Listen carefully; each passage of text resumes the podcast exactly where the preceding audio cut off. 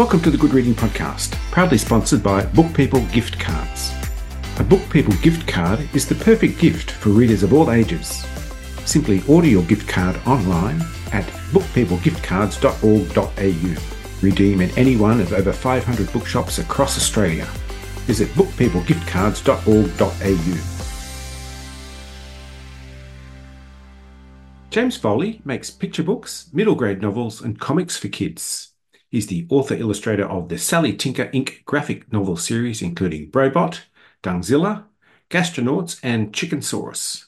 Stellarphant, published in 2021, was shortlisted for the 2022 Children's Book Council of Australia's Picture Book of the Year, the Aurealis Award for Best Children's Fiction, the West Australian Premier's Book Awards, and the Speech Pathology Australia Book of the Year Award. Today I'm talking to James Foley about a few of his picture books, including Brobot, Gastronauts, and Stellarphant.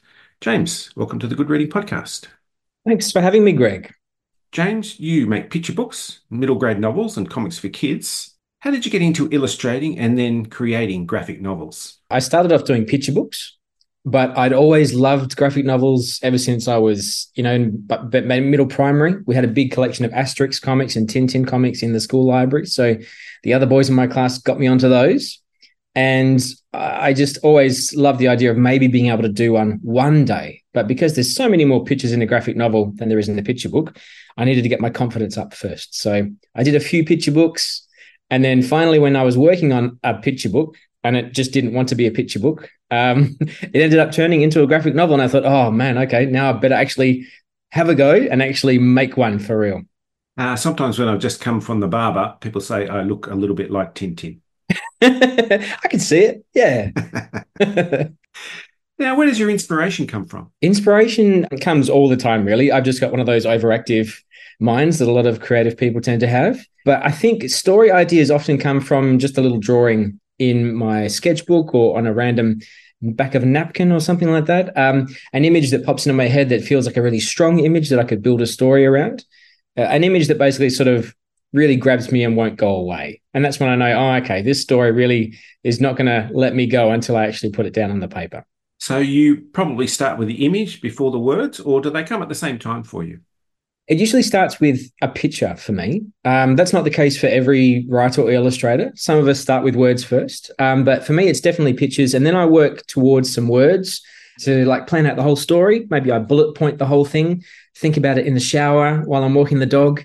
I try not to actually start writing until I've got the whole thing in my head as a set of bullet points of what's going to happen. Um, otherwise, yeah, I, I find that if I start writing before I know where I'm going to end up, then I get bogged down very easily. Whereas other writers, they love to just find it out as they go. That's just that's not the way I, I like to do it. And you're also a great inventor or creator of words, but we're going to talk about that a little bit later. Oh, I do like a good pun, and, and I do love a bad pun too. Doesn't everybody? Now, I want to talk about your characters and your main character, Sally Tinker, the world's foremost inventor under the age of 12, a genius by all accounts. How did she become so smart? Uh, if you asked her, she would just say that she was just lucky. She was just born that way. It was just meant to be. Sally, as well as being a genius, is a um, a little bit of a narcissist, uh, I think, a little bit arrogant, but she does care very much about her friend Charli, her best friend, who's um, the world's foremost biologist under the age of 11. And she does also care about her stinky baby brother Joe, who's always wrecking her inventions, but um, it's just the way it works. You need an element of chaos in every story. Charli seems to be a bit of a reluctant colleague. Would that be right? Yeah, I think Charli's just hung around with Sally long enough to know that whenever Sally makes an invention, something's definitely going to go wrong. Whether that's Sally's fault or whether that's Joe's fault um, remains to be seen. But she just knows that she's got to be on her toes when she's hanging out with these two. And of course, Sally's smart. We know that. But can a person be too smart? And has Sally been in contact with Elon Musk about that? I, I think they would respect each other um, Sally and Elon, but I don't think they would get along. I think they'd be too competitive with each other. Um, yeah, I'm not a fan of Elon. If he's listening, I'm sorry, Elon. I'm not a fan. Don't cut my Twitter account, but I'm not sure Sally would be either. Just like Elon, Sally claims that none of her inventions have ever gone wrong. Is she speaking the truth there? Um, well, yeah, yeah, she'd probably say that they haven't gone wrong because of her. They've usually gone wrong because of something someone else has done. It's probably Joe's fault instead. Just like Elon would blame one of his underlings for, you know, not doing something properly. Can't be his fault. Sally would blame someone else. I recall the resizinator. That's a great word. Yes. That had a few teething problems. Yes, yes, indeed it did. The resizinator, yeah, she she uses it in two of her stories. Um, one of them is Gastronauts, where she uses it to shrink things down really small. And she also uses it in Dungzilla to make things really big. Um, but in Dungzilla, they accidentally zap a dung beetle and it turns into a giant Dungzilla monster and comes towards their town. So that was that was a lot of fun to do. Just to, you know, try and make a really silly version of a monster movie. Well, she's certainly a lady of extremes. I can tell that from reading her books. But she has a little brother, Joe, a full time yes. baby now, yes. he had some trouble with prunes uh, and creates a bit of trouble along the way. Sally yes. says she didn't ask for a baby brother, but if she had, she would have asked for a better one because this one has quite a few design faults. What are yes. those design faults? Oh, it's quite a few things, Greg. Um, his head is too large, so he overbalances. Um, he's always sticky and smelly and wet. He's always breaking her inventions. Um, he has a leaking uh, chassis, uh, toxic waste is always leaking from there. Um, he's just he's just always in the way. And unfortunately, Sally, being an inventor, she likes everything to be where it should be, serving a purpose, and neat and tidy. And uh, Joe is just the agent of chaos that comes in to make life more interesting. The robot is one of Sally Tinker's foremost inventions. But why does Sally need a Brobot? Well, she decides that because Joe is just always in the way and always breaking stuff, that she could probably build a better brother if she tried. So she does, and she calls it Brobot. And Brobot is just as a brother should be, apparently. He has a remote control, which includes, you know, volume control, which a lot of us would love for people in our families at times. Um, he has a cupcake oven built into his chest. He can do all of her chores. He can help her build inventions. But that remote control becomes a little point of weakness because what happens if that remote control breaks? And that's the source of some disasters. But Brobot's also got a disaster detector. Now, that sounds like something every household should have. Yes. I mean, the old parents tend to have a little bit of a disaster detector built in. It's quite a useful thing to have. But sometimes you just, you know, you're a bit distracted and you need that disaster detector, some sort of machine just to tell you, hey, it's getting a bit quiet out there in the living room and the kids have got an open packet of crayons um, maybe you should go check on that new coffee table and make sure it hasn't been decorated. Brobot, of course, uh, needed some improvements, uh, mainly due to the intervention of Joe, Joe Tinker. Uh, it really seems like Joe only has to look at something and it starts to self destruct, including Brobot. Yes, yes, yes, yes. But unfortunately, it's it's not for anything that Joe's done on purpose. He's just a little kid who just loves being creative and investigating things and finding out how things work.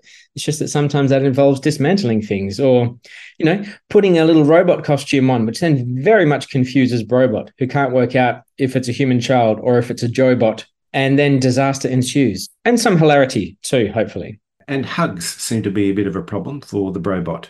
Yeah, yeah. Sally doesn't like getting hugs from Joe because he's too sticky and gross. You'd never know where his hands have been.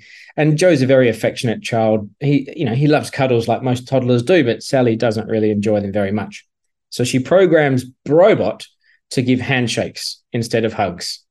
But then Brobot can also learn, and this is where a little bit of disaster comes in too, because if he sees Joe giving a big bear hug to Sally, then maybe he wants to have a go too.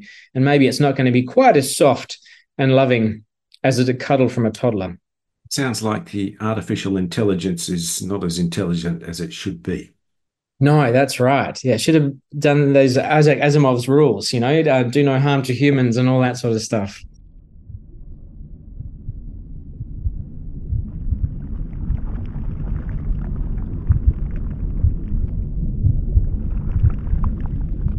Let's talk about gastronauts. Now, these are astronauts, or but they're gastronauts, they're not intending to walk on the moon, but somewhere much more interesting.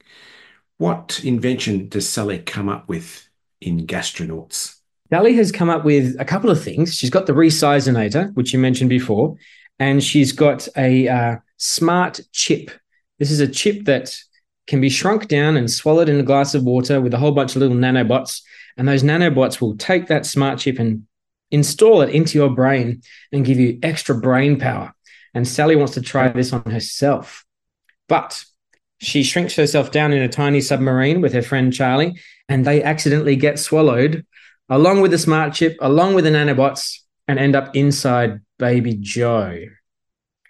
And so Sally and Charli have to navigate their way around the body of a toddler and try and stop this smart chip from getting installed in Joe's brain. Because if it gets into his brain, he could become, well, he could become the most intelligent baby on earth, or perhaps he could use his newfound intelligence for evil purposes. He could become a supervillain baby. And, um, you know, they got to go and make sure everything's okay. Yeah, and this is the one where Joe becomes a super baby, doesn't he? But there, there seem to be a few side effects, and a terrible smell is just one of them. Yes, it doesn't become a super baby in the way that they thought, because the smart chip gets installed in the most powerful organ in the human body, which in most of us is the brain, but perhaps in Joe, it's somewhere else. And they come up with Plan P. What is Plan P? Well, we can't give away the ending, Greg, but um, you know, you've got a plan A and you've got a plan B, but they have to use a plan P, and the P stands for something very important, probably a couple of things actually, now that I'm thinking about it. Be grateful that we didn't make the book scratch and sniff. But of course, Sally calls Nan, but can Nan help? Oh yeah, of course. Nan Tinker is um, an amazing, wonderful character. She's had a very interesting past. She used to be a race car driver and she was probably a spy, but she says she's not allowed to talk about that. She's done all sorts of amazing things and now she's an, a mechanic. So she's very practical. And Sally probably gets a lot of her practicality from Nan. And so while Sally and Charli are inside Joe's body, Nan is on the outside, making sure that Joe's okay. And so Sally and Charli have to talk to Nan and try and get some help to get themselves out of Joe's body.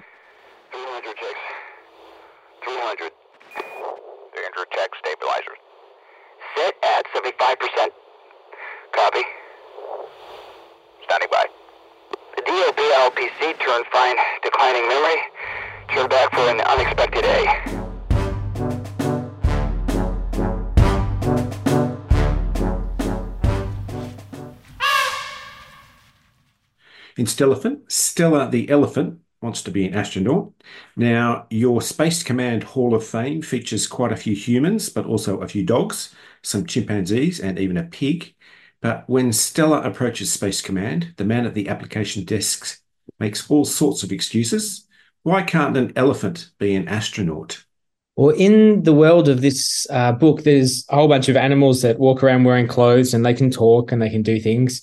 Um, and the only ones that have been astronauts have been just dogs and chimps, um, which is kind of the most famous two that people know about that have been to space.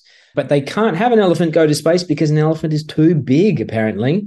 They say we don't have a spacesuit in your size, and our training equipment for astronauts, oh, it just won't support the weight of an elephant. You just break it all, and oh, you know, um, we just never had one before. You know, we'd probably it, it encourage all these other animals. Where would we stop? You know, we'd have to let everyone in, and you know that wouldn't be good. The other astronauts they say, oh, it's not, it's not good luck to have an elephant in space. It's bad luck. It's terrible. Everything would go wrong.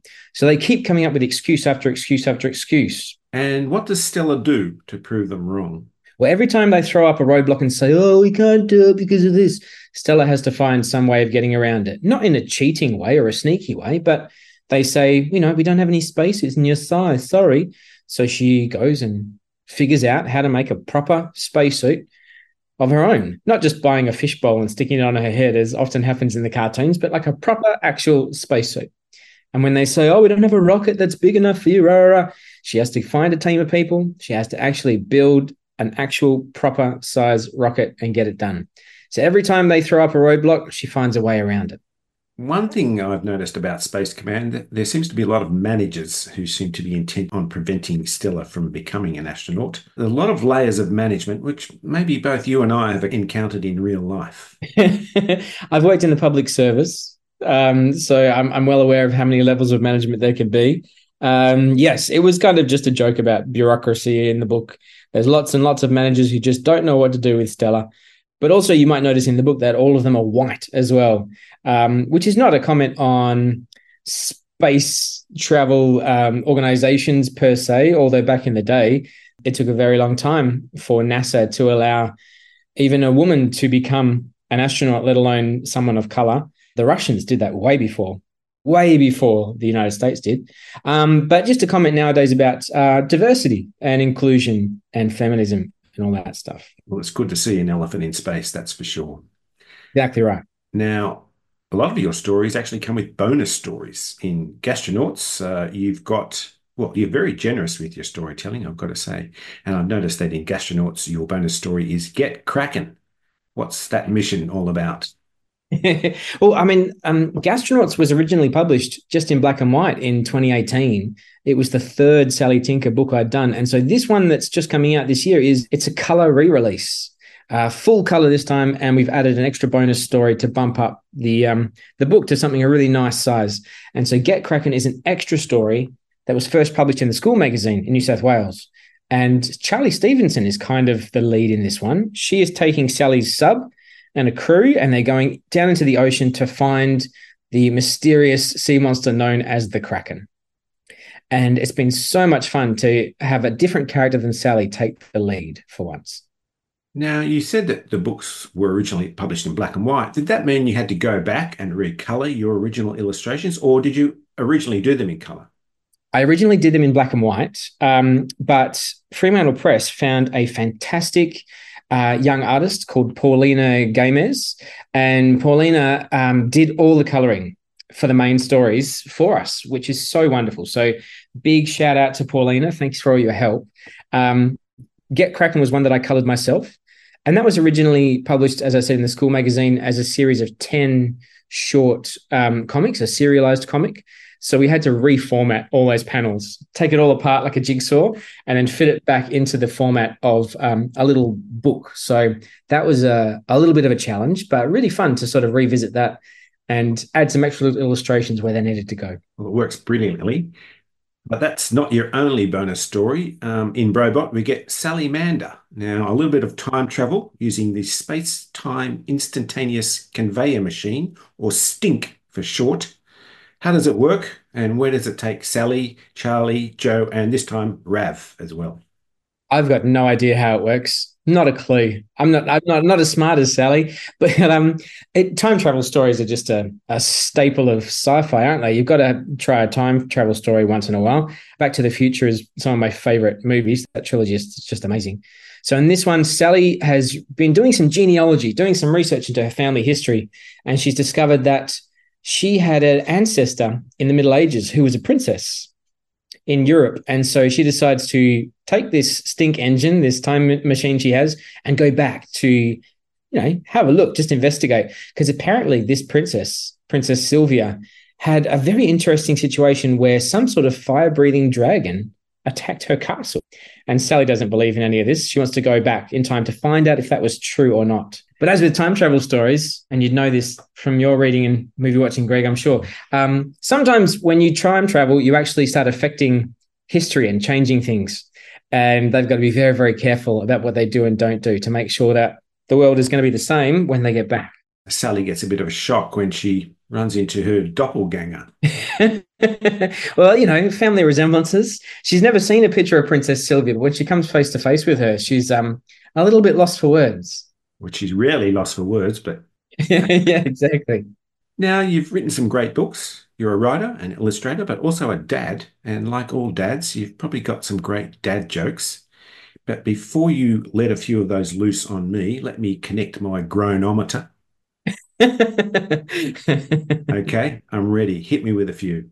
All right. Do you like knock knock jokes, Greg? Absolutely. Who doesn't? All right. Knock knock. Who's there? Europe. Europe who? Europe who?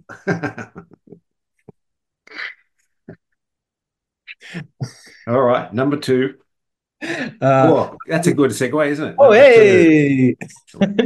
that deserves a sound effect. Um, a kid told me this one at a workshop the other day. She said she'd made it up. I thought it was really good. Um, what do you get when you cross a pig and an axolotl? I don't know. What do you get when you cross a pig with an axolotl? You get a hamphibian. Hamphibian.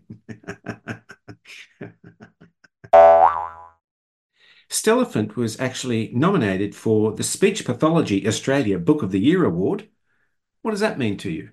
That's wonderful. I actually had a placement in my early, early career when I just come out of university um, at the speech pathology department in the WA Health Department here. So I worked with some speechies, and um, I know the Speech Pathology Association has these awards every year for children's books in Australia, and um, that was the first time I'd had one of mine nominated. So that was really lovely to think that some speechies were saying, "Yeah, this is a good book to read with kids who are struggling in some way with their language."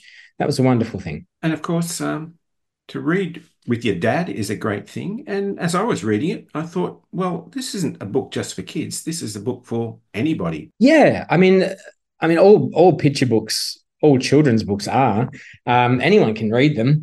It's not like they're necessarily babyish or anything like that. They can have multiple layers, and I like to have multiple layers in there. Maybe some jokes that the kids don't get exactly at their age, but the adults do. Maybe some some deeper themes that are there if you care to look for them because storytelling is just such a rich, important part of being a human, and there's lots of lots of really good uses for it. It's not just a great chance to sit with your parents or your caregivers and share some time, some bonding together. It's not just a chance to learn to read, which is so important. It's not just a chance to learn empathy, which is wonderful too, but you can learn some really great little life lessons there if you care to look for them. Well, they're great to read, they're great to look at, and thanks for sharing all the stories. And thank you for joining me on the Good Reading Podcast. No worries. Thanks so much for having me, Greg. This Good Reading Podcast was brought to you by Book People Gift Cards. Share the joy of reading with a Book People gift card. To find out more, visit bookpeoplegiftcards.org.au.